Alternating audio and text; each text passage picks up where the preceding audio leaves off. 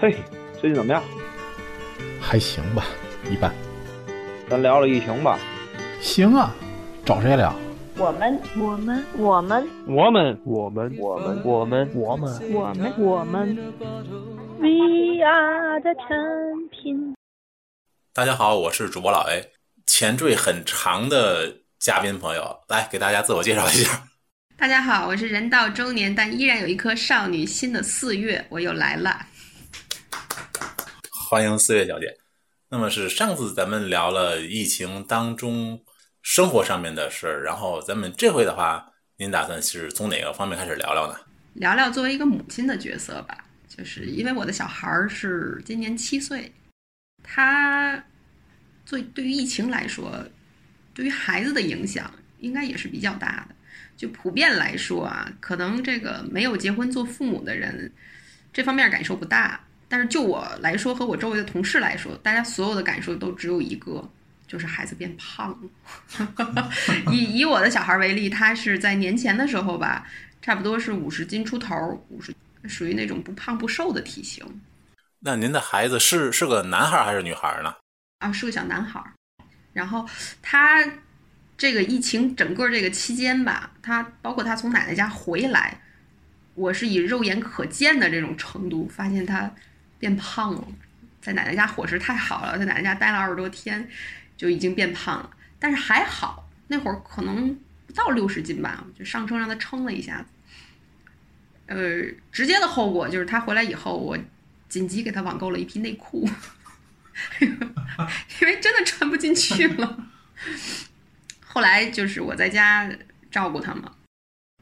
然后又又胖了，到前几天上称，我看七十多斤了。等于这一段期间吧，这疫情肥，孩子胖了二十多斤。他忽然之间他不吃了，我说你为什么不吃了？他说老师给我们讲，嗯，你们都注意点这个身体，别吃太多，尤其是荔枝，含糖太高了，你们就不要吃了。这是一个七岁小男孩应该说出来的话吗？不是他说的，是他班主任跟他们讲的。他特别听话，觉得老师讲了以后呢，他有一天和我讲说：“妈妈，我今天中午在学校吃饭就吃了几口。”说为什么呀？他说：“老师说我们，你们都少吃点儿吧。”就包括前几天，呃，大家都可能作为家长都知道，就开了一个很莫名其妙，突然之间大家都去开家长会。其实去开之前，我们并不知道是为了什么，去了之后才知道，是因为就是可能是关注孩子的心理健康。然后去了以后，除了说这些以外，老师也很委婉的提了一下这个，多注意加强孩子们的体育锻炼，因为普遍的确实孩子们回去之后都胖了。可能疫情期间来说，上网课真的没有什么学习效果。对了，您听过我们节目上一期一个老师的角度来聊这个事儿吗？我我听过，因为因为我的孩子一年级嘛，所以我可能心理压力没有那么大，而且我是属于那种比较淡定的家长。相对于他教高中，我其实是能理解的。可能高中的家长更焦虑一些，包括高中的孩子，因为我们也是从高考过来的。就回头去看的时候，你可能会觉得那一段的生活是有一点儿，用一个词来形容吧，我觉得是变态。你自己可能都不会觉得那种压力影响了你，但是你回头去看的时候，可能确实压力很大。但是因为我的小孩是一年级，所以我觉得他现在最该做的事情就是快快乐乐的就好了。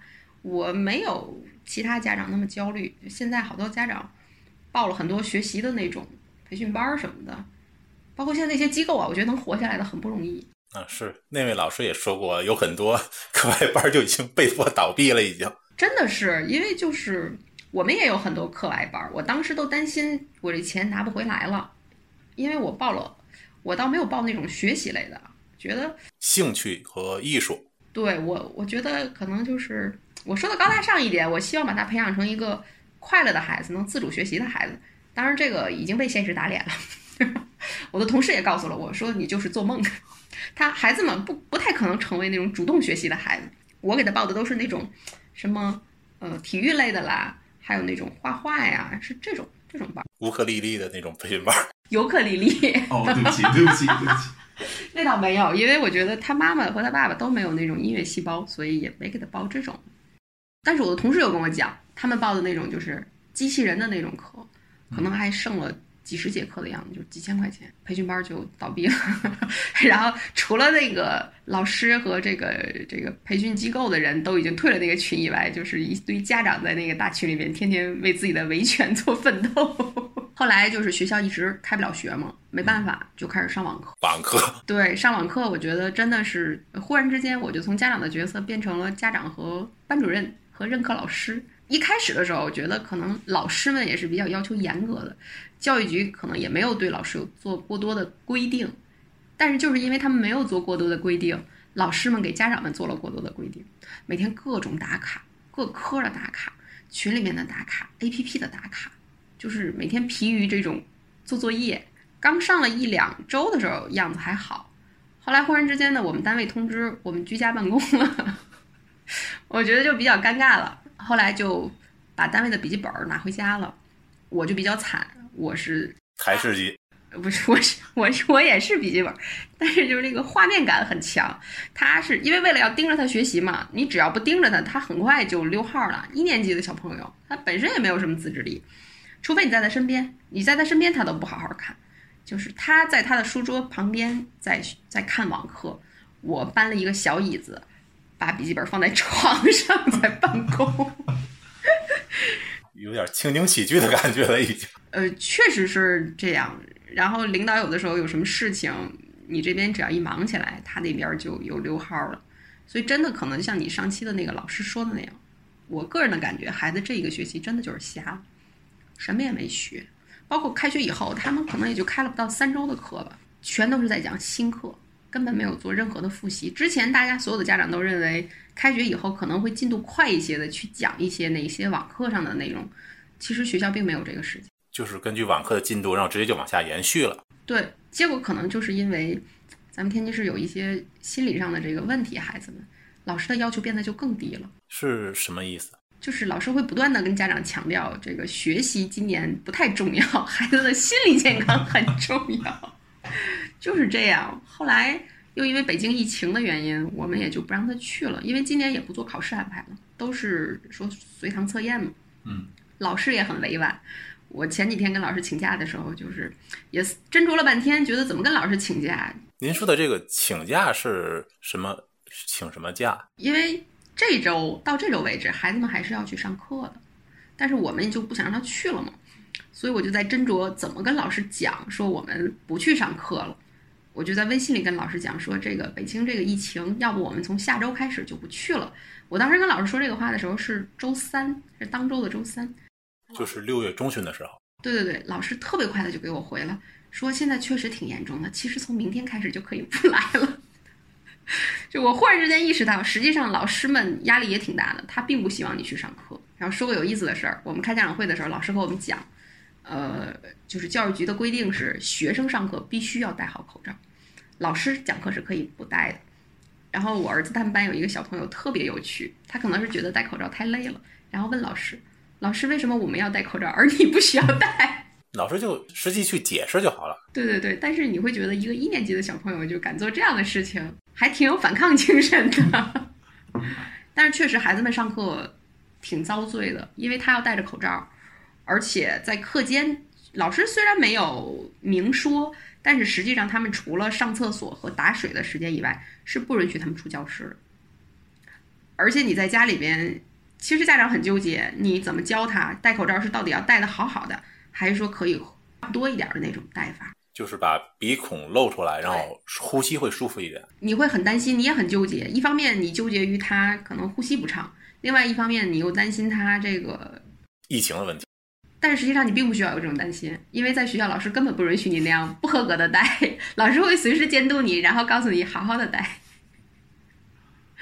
所以尤其对这种有一点胖的孩子来说，开这几周学真的是个挺折磨的事情。而且确实也是像那个之前的那位老师说的那样，孩子们还没有紧张起来呢，就又要放假，就是从心理上来说，他根本还没有准备好学习呢，他就又又要可以开始彻底的放假了。孩子还没有开始紧张起来，家长就又开始紧张起来了。没错，尤其是这马上又要高考了，这个还我周围有几个要高考的家长，觉得他们挺焦虑的。这种焦虑也可以理解吧？作为家长，孩子一辈子真的就这一次，相对于来说，这是我们中国人觉得一个比较公平的这个行为，一个公平的平台，去跟别的孩子竞争。复读未必就会有，更好的结果。对我觉得是因为，因为我就复读了，这段会剪掉。我确实复读了，而且其实你可以讲一下子，呃，因为我复读那年是正好赶上非典的那一年，而且是第一年的高考提前。我也是，对，咱俩是一届的，不光是提前，因为咱们俩可能不是一张卷子，就是我们考的是全国数学卷，我们全国数学卷零三年的高考全国数学卷，到现在你百度都能搜到，是全国孩子的伤痕。对，非常变态的难，就考完数学我都傻眼了。上次那个老师的话，他也是我考了六十多分。当时听完你们这期节目，当时我特别骄傲，我觉得，哎呦天哪，我觉得我还算是考的还不错，但是我综合比较惨，综合可能考了一百二十多分。那那也是比我要将近高了。算了算了算了，这段别说了。你们孩子在家有体育课吗？他们的体育课每天老师就是到时间的时候，他每天的课程安排嘛，到时间的时候，老师先会给你们发一个这个。各种图片，就是你今天要做的动作，呃，还会发一个这个，还会发一个这个 Word 版本的这个它的这个动作分解的讲法，呃，确实是有的，很详细。后来还会在就是各大视频网站上给你链接，让你直接进去，老师会有录好的课让你看，就是跟着让孩子做。后来发现有些东西真的是太累了，作为家长来说我太累了，我天天盯着他打卡，我好累。然后，索性这个除了语数外英以外的所有课，我都不让他上了，我也不参与任何的打卡了。后期可能是我觉得是教育局会有一些新的政策吧，老师们对于这种打卡类的东西也越来越少。对对对，就没有那么多了，不像一开始对孩子的要求挺严格的。其实我个人理解的话，这个家长打卡可能，当然这是我个人理解，就是可能会老师的一点压力的转嫁。对。因为他的话，从远程的话，几乎是不可能去管控学生们的，也不可能有任何监督的作用。你监督不了他的学习。一开始的时候，我还在家里边，因为我没有上班嘛。后来我们居家办公一段时间之后，就正复工了。我们公司属于是复工比较早的，我们是在三月份就复工了。你更没有办法管他了，因为没有人能。你作为家长，作为父母，有的时候你都盯不住他；作为老人，就更盯不住他了。那个时候，其实各个家里应该都差不多，只有老人在盯着他。尤其他有一年级，你会觉得，哎呀，差不多就行了吧？可能我也没有那么的纠结，说他一定要学到一个什么程度，所以就更放松。只能说是万幸孩子是一年级的，对，他也很放松。就由于这种放松加每天在家待着，所以我觉得各个孩子可能都这样。他只要不在学校学习，他的压力就没有那么大。所以就疯狂的长肉，不是应该疯狂的玩吗？为什么是疯狂的长肉？他也玩，他每天也各种什么 iPad、手机、电视，就是各种平台的玩。像我们家还好，我没给他买 PS，我同事还给孩子买了 PS，孩子是各个平台、各个媒介的玩儿。其实这个你不觉得是孩子父亲的一种计划吗？但是反过来讲，就是其实我想，我们小的时候寒暑假也是这样过来的。呃，我小的时候最开始的时候是没有小霸王的。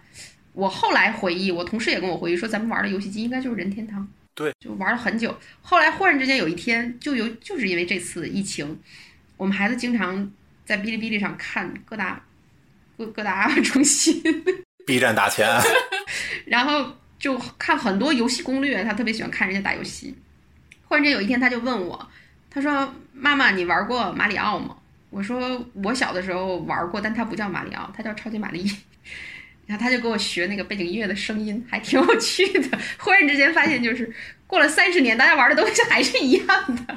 嗯，你会觉得历史总是惊人的相似。虽然我们已经成年了，也不太去玩游戏了，因为我觉得不是我不想玩了，是我没那个精力玩了。精力和时间的话，对成年人其实是很宝贵的。呃。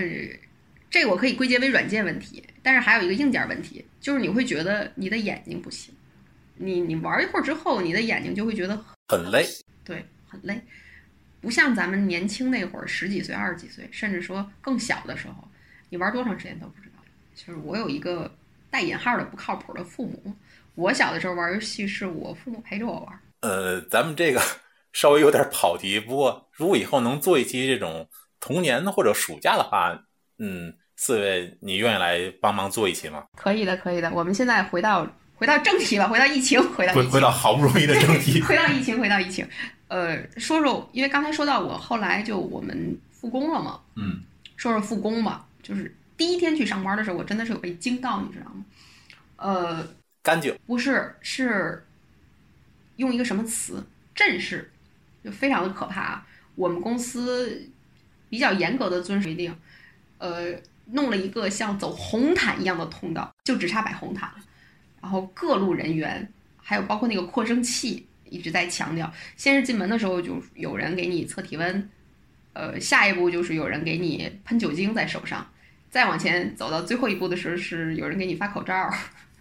走过这一个，走过这一个轮回之后，你就可以进楼里面打卡上班了，享受新的人生。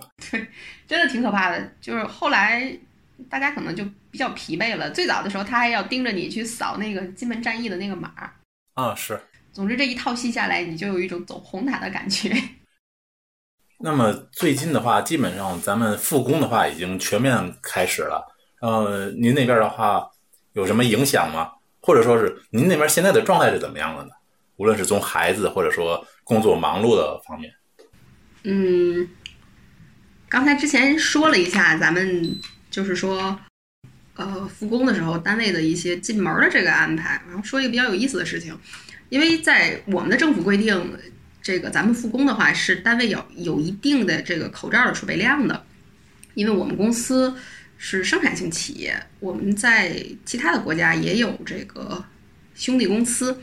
当时是联系我们在美国的公司，给我们紧急空运了四千个口罩过来，还都比较顺利啊。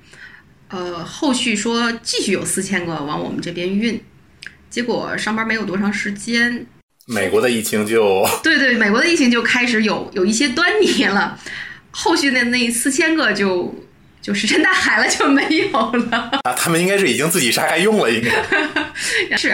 再后来就是我们自己从这边采购给他们寄过去，可能这个过程还比较纠结，因为后期国家对口罩的这个管控是比较严格的，怎么出口这块具体怎么操作的我不太清楚啊。但是我知道的是是挺纠结的，也是一个比较比较困难的过程，因为本身我们公司也没有这个进出口的这个资质。对，就没有这个，没没有出口，不是不是进出口，没有出口口罩的资质。当然，最后他们怎么操作的，咱们不知道啊，肯定是走了一些这个啊，咱们不为人知这个。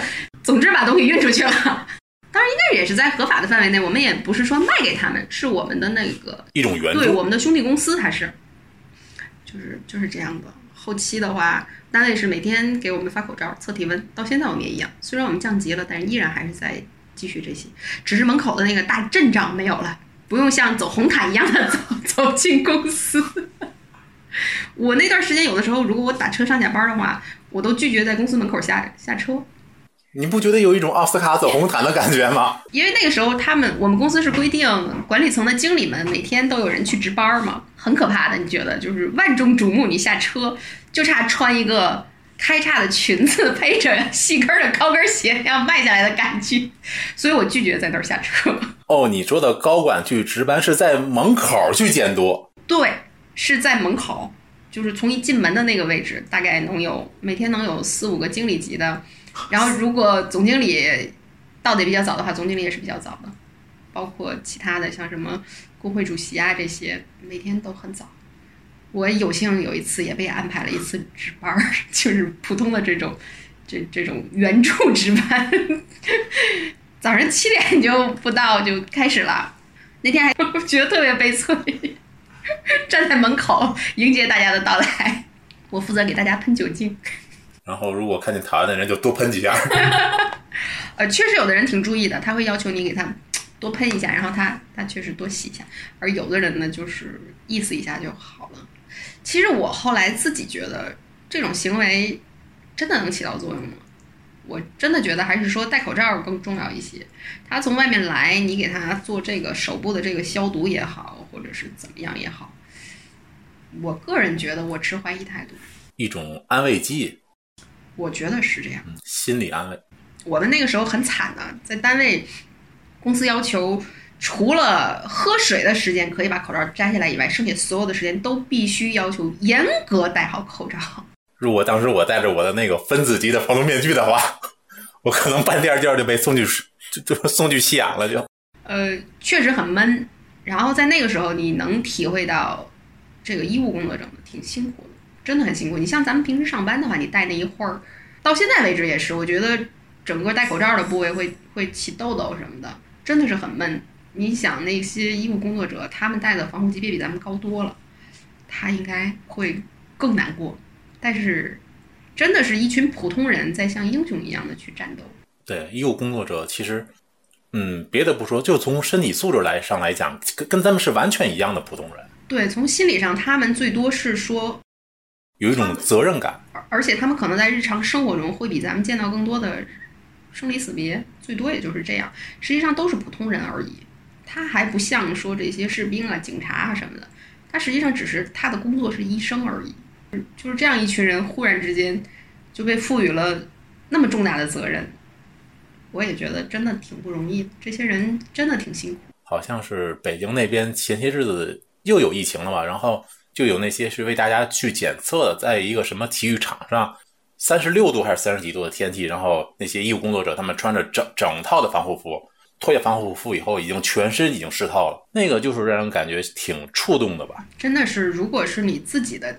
亲人，你你放在你的角度讲，总之，如果是我啊，因为我是咱们大部分的八零后可能都是独生子女，我没有兄弟姐妹。但如果我有真正的说我这种亲生的也好，或者是说表兄妹呀、堂兄妹这种，如果我有的话，让他们去参加这种工作，真的很不忍心，就是因为自己没有这个经济能力。如果如果我是马云，我绝对不让我们家亲戚去干这事儿，我没有那么说我道德高尚，我觉得。家里的人嘛，是很可能一方面，我觉得人家真的是精神很高尚；另一方面，就是生活所迫吧。这段你可以考虑要不要掐掉。嗯嗯，不知为什么最近请的嘉宾都喜欢在这个 这个那么敏感的线上左右横跳。整体来说，疫情对我的生活的影响的话，我总结一下。就是人可能变得会比以前更珍惜生命吧。像我之前说的，我一直觉得是坚定的这个，他叫啥来着？他想指那个 灭霸。对，我的偶像的名字我都忘记了。可能对于生命的敬畏并没有，并没有那么的敬畏吧。觉得有一部分的人消失也无所谓。但是真的是说，当疫情来了以后，你实实在在的看到一些影响的时候。对你的触动是挺大的。我多说一句，我我的单位有一位同事是武汉籍的，我们平时工作接触不多。他前一阵子是离职了，就是他选择回去武汉。为什么呢？因为他们家里他的舅舅和他的父亲就都因为这个好像是离去了。但是我没有确定的去去跟人家证实这个事情啊，因为我觉得这个不太好去问。实实在在发生在你身边的时候，你会觉得真的就是几个家庭受影响，对人触动很大吧？对他应该影响也比较大，就选择了回家，就陪在父母身边，陪在家人身边，应该是挺重要的。可能疫情对大家来说，重新重新树立了三观吧，我觉得，也重新审视了家人的重要性。对，大概就是这些。好的，那感谢呃少女。嗯，感谢四月小姐呢，今天再次来到咱们这里做客。那么期待能以后还能有机会一起来做节目吧。好的，再会。